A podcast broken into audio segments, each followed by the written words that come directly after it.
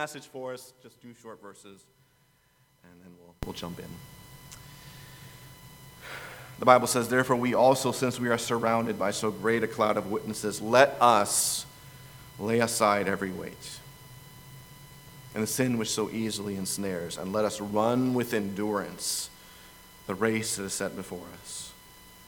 Looking unto Jesus, the author and finisher of our faith, who for the joy that was set before him endured the cross, despising the shame, and has sit down, has sat down at the right hand of the throne of God.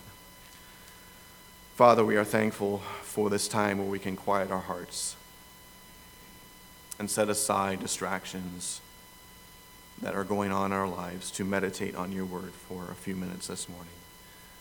We're thankful for the time in Sunday school that we've already come through where uh, Brother Jim Goodwin and others have um, shown the Word of God to us and have spoken it to us and encouraged us in our walk of faith. And I pray now, as, as we turn our attention to the book of Hebrews and to consider what these two verses have to say to us, may we do so with an open mind, asking you to come in and fix what needs to be fixed and to strengthen what needs to be strengthened because of who you are. You are strong and you are kind. Help us not to come in fear and trembling, but in bold assurance of faith that we may rest in your care for us and look to you for help. For you are the only source of help that we have. And I pray, Father, that as we meditate on these truths this morning, may we apply them to our lives so that we may, we may leave the building today, not just enjoying the fellowship, which is good, but leaving today changed just a little bit more like our Savior, Jesus Christ. For it's in His name we ask. Amen. Don't know how many of you had the opportunity to be involved in sports in high school. Uh, I had that opportunity the last three years, starting with my sophomore year, to attend um, via satellite school, Westbrook Christian School in Westbrook, Minnesota. Uh, the two sports that they had available for the guys were soccer and basketball. In my senior year of uh, playing sports, uh, we, we had a game against Coon Rapids Christian School. And it was one of our final games before the state tournament the next weekend. And it was kind of a, a, a prep game, if you will, for the tournament. And uh, we were supposed to beat uh, Coon Rapids pretty easily. They weren't a very good team. We had beaten them once before during the season, and uh, we're excited to face them again. Well, the game started off, and it was fairly good weather, and we got to, to halftime, and the score was five to two. And our coach, uh, Coach Tony Malwitz, was not happy with our performance. And uh, he gathered us at halftime and kind of lectured us on that. And as we were about to get ready for the second half, he said, Okay, guys, you ha-, and we agreed to this, uh, this stipulation. He goes, Okay, guys, we're going to go back out there. If you let any more goals in second half, you have to run 10 laps for each goal that you let in. And so we went out for the second half and, and played the rest of the game. Final score was 8 5. And so we let three goals go in. So guess what we did? Once handshakes were done, we lined up at the end of the field and started running 30 laps. And it wasn't just up, the field was one lap, it was up and down counted as one lap. Now I was fatigued. I was, I was a starter for the team, I was playing defense, and at the end of a 90 minute soccer game was just wiped out. But I had to run 30 laps. And so I started running those laps, and my goal was just to get done. I mean, I was, I was drained, I was exhausted. My goal was just to get done. And that was, that was what propelled me. I got to five laps. I was just thought, I'm not going to make it. I got to 10 laps. I still thought I wasn't going to make it. And then as, as time went on, I kept thinking about, okay, just get done, just get done. I saw my, my teammates running alongside me, and I thought, okay, I just got to get done ahead of them so I can rest a little bit longer.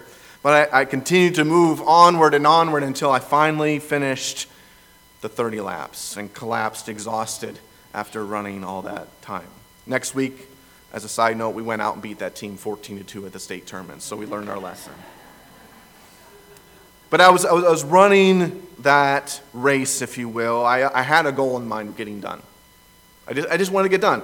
You know, I, I just wanted to be finished and over with it. And thankfully, that happened. But the same attitude can portray us in life, where we look at life ahead, we look at the race that we've been given, and we have a goal in front of us. And as believers in Jesus Christ, that goal is heaven. The goal is eternity with our Savior. And we are all involved in a race this morning. Some of us are just beginning the race. You've just started to place your faith in Christ, and, and you're beginning that journey uh, of walking by faith and not by sight. Some of us are in the middle of the race. We, we, we've had some experience behind us in the race of faith, and, and, and we've, look, we're, we've, we've had those ups and downs, and we're just we're looking towards the end. Some of us are at the end of the race. You, have had a long uh, life of, of faith, and, your years are dwindling, and you're almost there.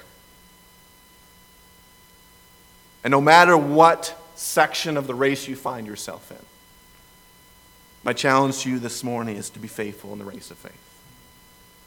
Wherever you find yourself, beginning, middle, toward the end, be faithful in the race of faith. That's what the author of Hebrews lays out for us here in these two verses. And I want to give you four actions that you and I can take to be faithful in the race of faith. The first one comes from the first part of verse 1, where he says, Therefore also we are surrounded by so great, since we are surrounded by so great a cloud of witnesses. The first action that you and I can take to be faithful in the race is remember those who have been faithful before you. He points our attention to the cloud of witnesses, giving us examples both old and new to consider. He is also referring back to chapter 11, the great hall of faith that you and I love so well. And what I love about these examples, and especially in chapter 11, is that not all of them have names. If you look at the end of chapter 11, look at verse 36, or 35, excuse me. Women received their dead raised to life. Others were tortured, not accepting deliverance that they might obtain a better resurrection. Still others had trials of mockings and scourging, yes, of chains and imprisonment. They were stoned, they were sawn in two, were tempted, were slain with a sword. They wandered about in sheepskins and goatskins, being destitute, afflicted, tormented, of whom the world was not worthy. They wandered in deserts and mountains and dens and caves of the earth, and the, uh, all these, having obtained a good testimony through faith, did not receive the promise, God having provided something better for us, that they should not be made perfect apart from us. There are others that we don't even know about. We know about Abraham, we know about Noah, we know about Moses, we know about Isaac. They're very familiar to us. But there are those who have run the race that we don't even know. We don't even have an intimate knowledge of with. But if they can do it, we can do it. Perhaps you can think of examples in your life of people of faith that you have encountered. And you look at them as an example of a race well run. I'll give you one example from my life. Um, there are many that I can pick from, but I'll use Dr. Dan Morrell. He is home with the Lord, has been for the past few years. But I look at his life as a, a life of a well run race. A man who started out being a pastor for many years was always involved in ministry, then went to Israel to work on a kibbutz and be a, a, a, testimony to the Jewish peoples, pointing them to the reality that the Messiah has come, and his name is Jesus Christ. And then going and working at Bible colleges in the missions department, teaching and, and inspiring mission students like myself to consider the mission field and to go and spread the gospel in foreign lands. And then after Bible college days were over, as he, he moved on to the end of his life, just being faithful where he was at until a sudden diagnosis of cancer took him within a month. That is an example for me of a well run race of faith. And again, you can think of examples in your life. And aren't you thankful, thankful for those examples that we can have that are an inspiration to us as we consider the great cloud of witnesses? And, and, some might say that this great cloud of witnesses are ones that are up there, they've already finished, they're looking down on us, they're watching us as we run the race. I think, though, the impact here is that they're not so much watching us, that they are encouraging us along the race.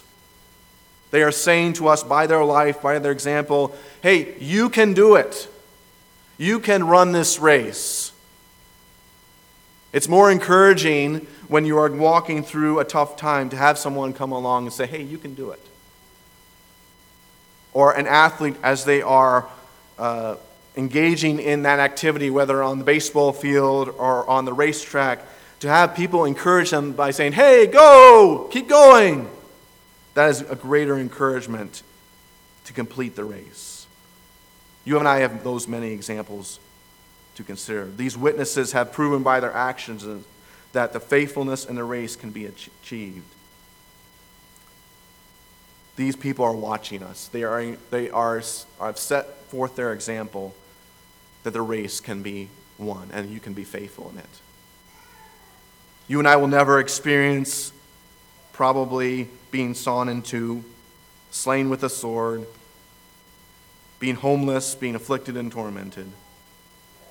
But even those people in those tough situations still finish the race. You and I can do the same.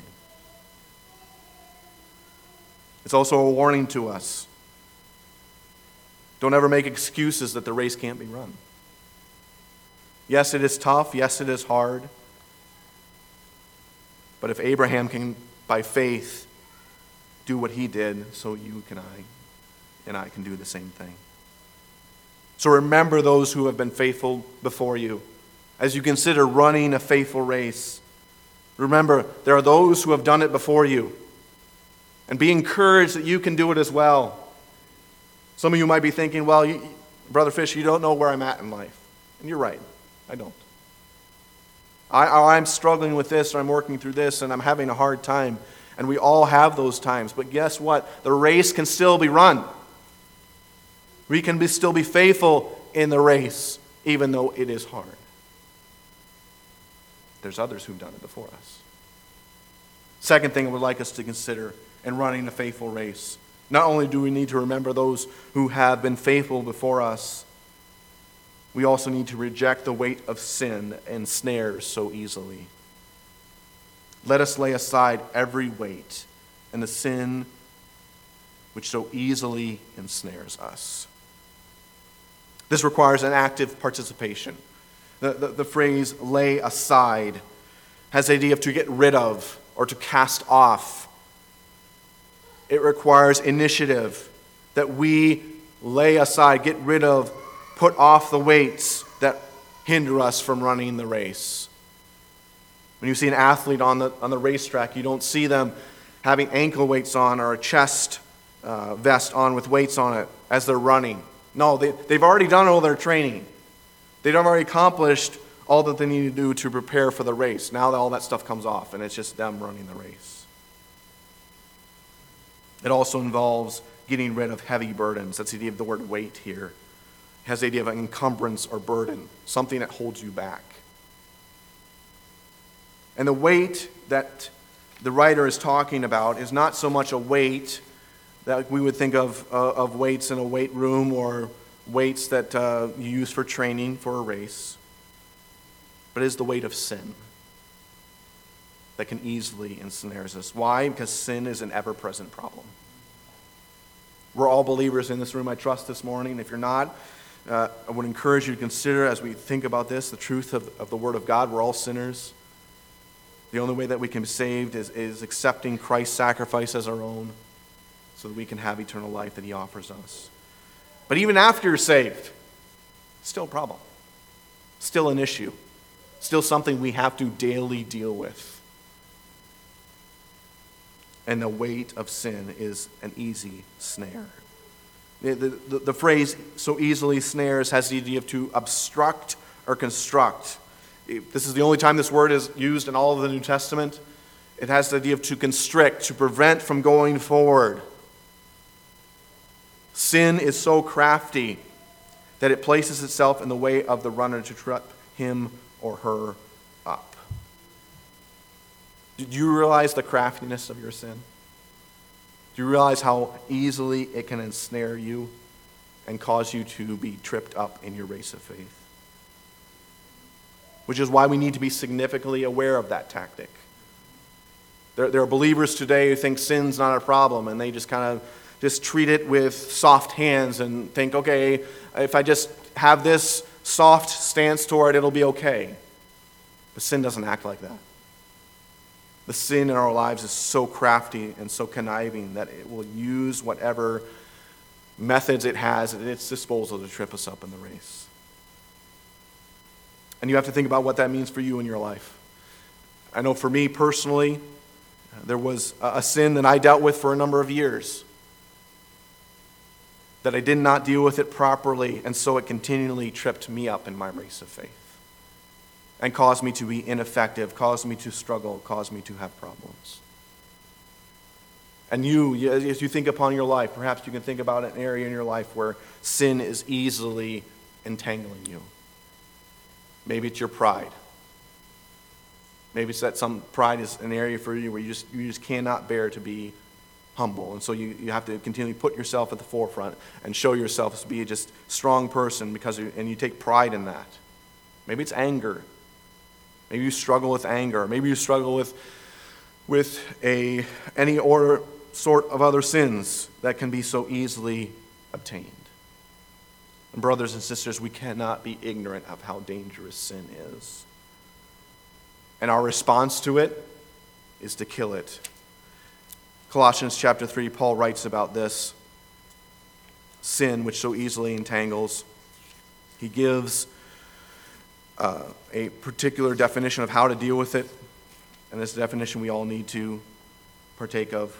Let me read verse 5 of chapter 3, Colossians. Therefore, put to death your members which are on the earth fornication, uncleanness, passion, passion evil desire, and covetousness, which is idolatry. Because of these things, the wrath of God is coming upon the sons of disobedience, in which you yourselves once walked when you lived in them. Put it to death. You want to deal with sin that so easily entangles your life? You put it to death. You get rid of it. You throw it off. And it may take a long time, it may take a short time. But if we're going to run a faithful race, sin can't be a part of the equation. Sin can't be a part of the picture. So, you in your life, as you reflect, as you consider, how can I run a faithful race? Get rid of sin. Confess sin. Deal with sin. Get rid of it. It will not help you to be faithful. Brothers and sisters, are you doing that this morning? Are you actively getting rid of sin in your life? Are you looking at the race of faith that you are running? And can you clearly say, I don't have anything tripping me up.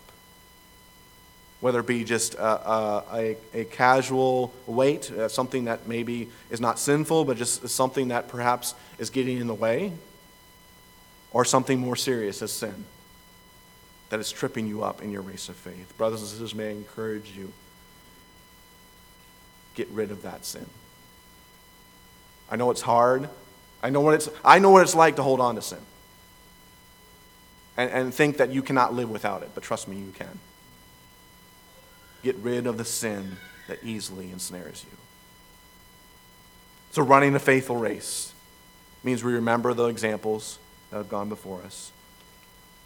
We get rid of the sin, get rid of the weight, reject the sin which so e- that ensnares so easily. Then, thirdly, we run with endurance later on here in verse 1. Let us lay aside every weight and the sin which so easily ensnare, ensnares us, and let us run with endurance the race that is set before us. This is the main verb in the passage. Uh, if you're a, a, grammarian at all, uh, let us lay aside every weight. That is a participle that, that is used to support the main verb. The main verb here is let us run with endurance. That is an encouragement to the, to the readers of Hebrews that they, in their situation, can run the race and do it with endurance. The idea of the word run requires effort. It is the idea of to make progress or move forward, advance. When you run a race, it's not meant to be observed, it's meant to run. And the race of faith that we encounter is not a bystander's work, but a participant's inquiry. You, you and I are in a race of faith, regardless of whether or not you want to be in it. But the approach that we need to have is to run it and not just stand by the wayside and just look. Are you and I running in the race? Or are you and I just stopping and looking, waiting for some clear answer from God about what to do, rather than moving forward and running in the race of faith? Running also requires endurance. The word endurance here points to steadfastness or perseverance. It's the idea of to keep going even when you get knocked down. The theme of endurance in Hebrews is rampant. Uh, the, author of Hebrews continually encourages his audience to endure, to keep going. Even when life is hard, even when life knocks you down, you keep going. I'm reminded what Paul says in 2 Timothy chapter 4 as he's writing to Timothy, as he's finishing up his life. I don't know about you, I, I would like these words to be said of me. 2 Timothy 4, verse 7 I have fought the good fight. I have finished the race. I have kept the faith. I'd be satisfied with that. I don't know about you. David fought a good fight. He finished the race. He kept the faith. Can you and I say that this morning? That we are willing to endure the hardship of life, we're willing to keep going even when it's hard, so that we can say, like Paul said, I have finished the race. So running requires effort, it requires endurance. It also follows the pattern of the race. Notice how the author of Hebrews sets this for us the race that is set before us. And the object here is that there is no hidden path or secret place. The race of faith is well known, but its full effect cannot always be seen. The race has been laid before us. We may not, we may not know where it goes, but it's still going to lead to an end. And the race of faith is something we need to follow. The idea of set before also has the idea of to be exposed. God does not hide the race of faith. God is not up there in heaven saying, Well, I, I want to see how they figure this out. So I'll, I'll keep this next part hidden for them. No, God always reveals the race of faith to us. He may not reveal all that's going to go on. You were asking me two and a half years ago, almost three, year ago, three years ago, that I would be in this point of my life and, and about to um, be called to be a pastor and, and move to, as my wife affectionately calls, Siberia of the United States. Okay. I would have laughed at you. I would have been so scared that I would have locked myself in my room and said, No, I'm not coming out. But God does not always reveal what happens in our race, right? But that does not negate the necessity that we have to run the race. Pilgrim's Progress, which I'm sure many of you have read. We think about Christian and his race that he run. He ran. Christian did not always know the path before him, but he knew where he was going, and he still pressed on. He went through the valley of despair. He met the giant of, uh, I think, the giant of slothfulness or whatever that was. He went down to some, some deep areas in that story, areas that would have discouraged, been discouraging and tough but yet he knew that he was going to the celestial city, and that's what kept him moving forward. Brothers and sisters, are you running with endurance? Are you running the path that God has set before you? You may not know where it goes, but guess what? God has set it before you, and that is an encouragement as well. God is in control of the race. You're not running on an aimless path. God has purpose for you in the race that He has set before you. And your purpose right now is to be here and live the life of faith you have here in this area. Who knows what it's going to look like in a year? Maybe some of you will finish your race in a year and you'll be going to heaven. and be with him forever. Perhaps some of you in a year will find yourself in a different place, in a different job situation, different time. But no matter where you find yourself, run the race with endurance. Keep going. Keep running. Keep follow the path that God has laid before you. You won't regret it. Because the end will be our goal. And so, whatever we experience in the race of faith will not be comparable to what we will receive in the end. So, if we're going to be faithful in the race, remember those who have been faithful before you. Reject the weight of sin that ensnares so easily. Get rid of it, kill it, run with endurance. And I got I love this last part. Remember your Savior. Looking unto Jesus, the author and finisher of our faith, who for the joy that was set before him endured the cross, despising the shame, and sat down at the right hand of the throne of God. Despite all that goes on in the race of faith, we have one who has perfectly run the race. Remember your Savior. The idea of the word look here as the idea of to fix one's eye upon. One might use an example of shooting. When you have uh, a target in front of you, you look down the sight, trying to hit the bullseye as close as you can, or even getting close to the target in my, my instance. And you're looking down the sight, you're trying to, to, to peek down there and aim for what you're, uh, shoot for what you're aiming at. And you're fixing your eye on the target. And that same action that you and I take when we're shooting at a target is the same action you and I need to take when looking at Christ. Look at Him, focus on Him. You do that through looking at Him in His Word. I've been working through the Gospels in my personal devotional time. And it's been an encouragement to me to see my Savior, not so much, yes, as my Savior, but as my human sacrifice for myself, that He suffered for me. Not just on the cross, yes, that was the ultimate suffering, but through his life, how much suffering he went through just so he could run a faithful race. And if my Savior, who is the perfect one, can do that, I can do that as well, even though I fail often. Notice also that as, as the author lays out who Jesus is, notice some encouragement. As you remember your Savior, remember that He is the author of your faith. He is the one who started it, He is the one who began it. And as we're reminded in the scriptures, He who began a good work, work in you will perform it unto the day of Jesus Christ. He has started your faith. He will complete it. As we'll get to, I don't want to get too far ahead of myself, but he is, the, he is the author. He started it. And indeed, our faith, our race of faith, is all about Him. It's not about this church. It's not about these people, although we, we love you and we're, we, we're excited to be here. We are an encouragement to be here. But guess what? It is not about us being here together, it is about Christ. That is what our faith is about. So remember that He is the author of your faith. And remember also that He is the finisher or He is the culmination of your faith.